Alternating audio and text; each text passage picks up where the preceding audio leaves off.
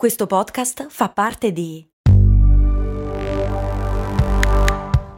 Voice Podcast Creators Company. Se a volte ti senti così, ti serve la formula dell'equilibrio.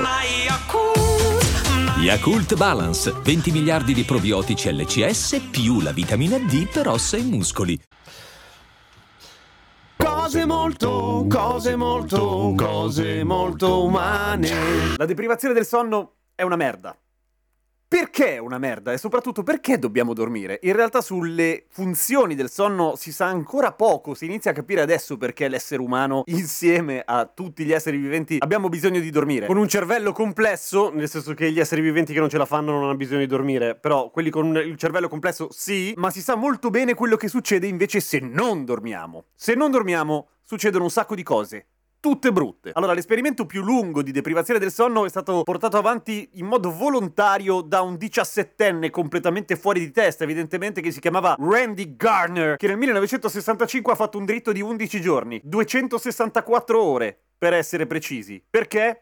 Sa il cazzo! Ma quell'esperimento lì da matti è stato abbastanza prezioso perché ovviamente non si può forzare qualcuno a fare un drittone lunghissimo per vedere cosa succede. Perché la prima cosa che succede è che quello sta male. Ora, Randy per fortuna ne è uscito senza danni permanenti, ma ha sofferto un bel po' perché quello che ha registrato è questo. Prima roba, parziale perdita della vista, non riusciva più a mettere a fuoco. Poi, perdita del tatto, o meglio, non è che aveva perso il tatto, toccava gli oggetti e non sapeva riconoscerli a occhi chiusi, perché non, eh, non gli diceva nulla. Per cui, perdita della identificazione sensoriale tattile. Poi, paranoia, irritabilità, Grazie al cazzo, depressione anche lì, allucinazioni, vedeva i mostri, mancanza di coordinazione, per cui non vedeva le cose, le vedeva all'ultimo, non riusciva a toccarle e cadeva perché era scordinato ed era irritabile, pensa quanto gli giravano i coglioni, e ovviamente perdita della memoria a breve termine. Ho scelto questo tema per oggi in modo molto poco fantasioso perché non ho dormito una fava, vedo su di me gli effetti, sono molto sensibile alla deprivazione del sonno e questa puntata ci ho messo molto di più a prepararla del solito, proprio perché non sono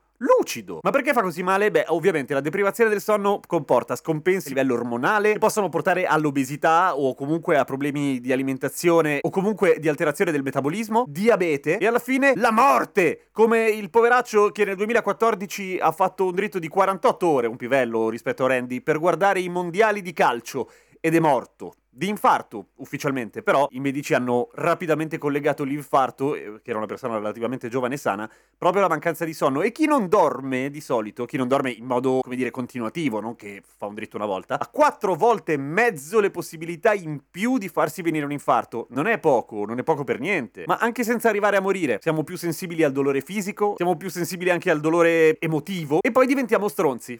Del, per davvero, nel senso che c'è una ricerca che spiega come il meccanismo dell'empatia, quindi del provare emozioni insieme agli altri, una roba che assomiglia alla compassione ma non è compassione, il meccanismo di, dell'empatia viene completamente bloccato dalla deprivazione di sonno. Perché? Boh, forse perché ancestralmente nel momento in cui hai sonno devi solamente pensare a riposarti perché sennò sbrocchi, ma questa la butto proprio lì. E poi sei tutto fatto. Perché sei tutto fatto? Essere tutto fatto è uno degli effetti collaterali dell'adenosina. L'adenosina è quel neurotrasmettore neurotrasmettitore che eh, appunto si produce durante la veglia e che è quella che viene bloccata dalla caffeina. Vi ricordate? Puntata numero 39. Andatevela a risentire. L'adenosina appunto è l'inquinamento del cervello, sono le scorie che si producono nel cervello perché sono le scorie che vengono prodotte dal consumo di energia, ok? Sono le rimanenze, come se fosse la cacca delle cellule. Vabbè, forse è un esempio del cazzo. Durante il sonno, eh, il nostro cervello si pulisce. C'è un sistema di autopulizia che si chiama sistema glinfatico, che è proprio quello. Toglie il fluido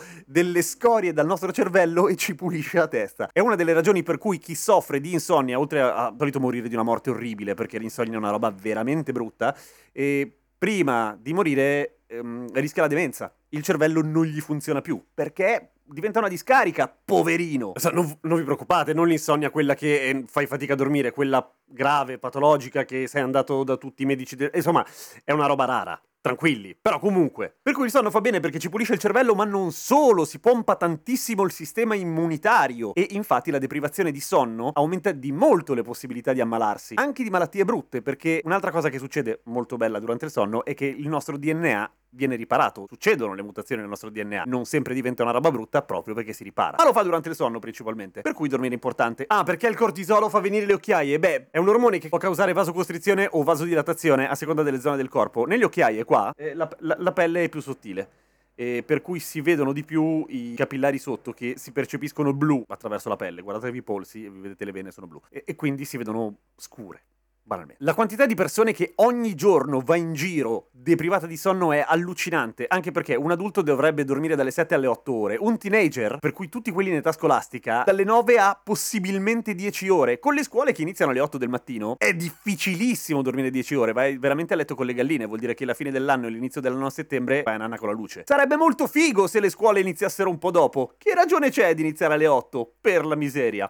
Boh, non lo so. Questa è una domanda alla quale io non so trovare una risposta. Però quello che vi posso dire è che dormire è importante. Grazie ai nuovi patron e grazie a tutti i patron che sponsorizzano cose molto umane, così noi rimaniamo liberi e felici senza pubblicità e soprattutto andiamo avanti. Che ormai siamo sulla soglia dei 50.000 ascolti, che non so quanto cazzo sia perché è difficilissimo trovare dati sui podcast in Italia, ma a me sembrano tanti. Siete tanti. Siete tipo 3.000 ascoltatori unici. Bella. Ah, vi ricordo che Cose Molto Umane nasce come podcast da ascoltare, per cui se state guardando il video, bella, iscrivetevi sul canale di YouTube, ma potete anche ascoltarlo su Spotify, Spreaker, le piattaforme di podcast. Se invece siete curiosi di vedere il video, andate su YouTube e cercate Cose Molto Umane.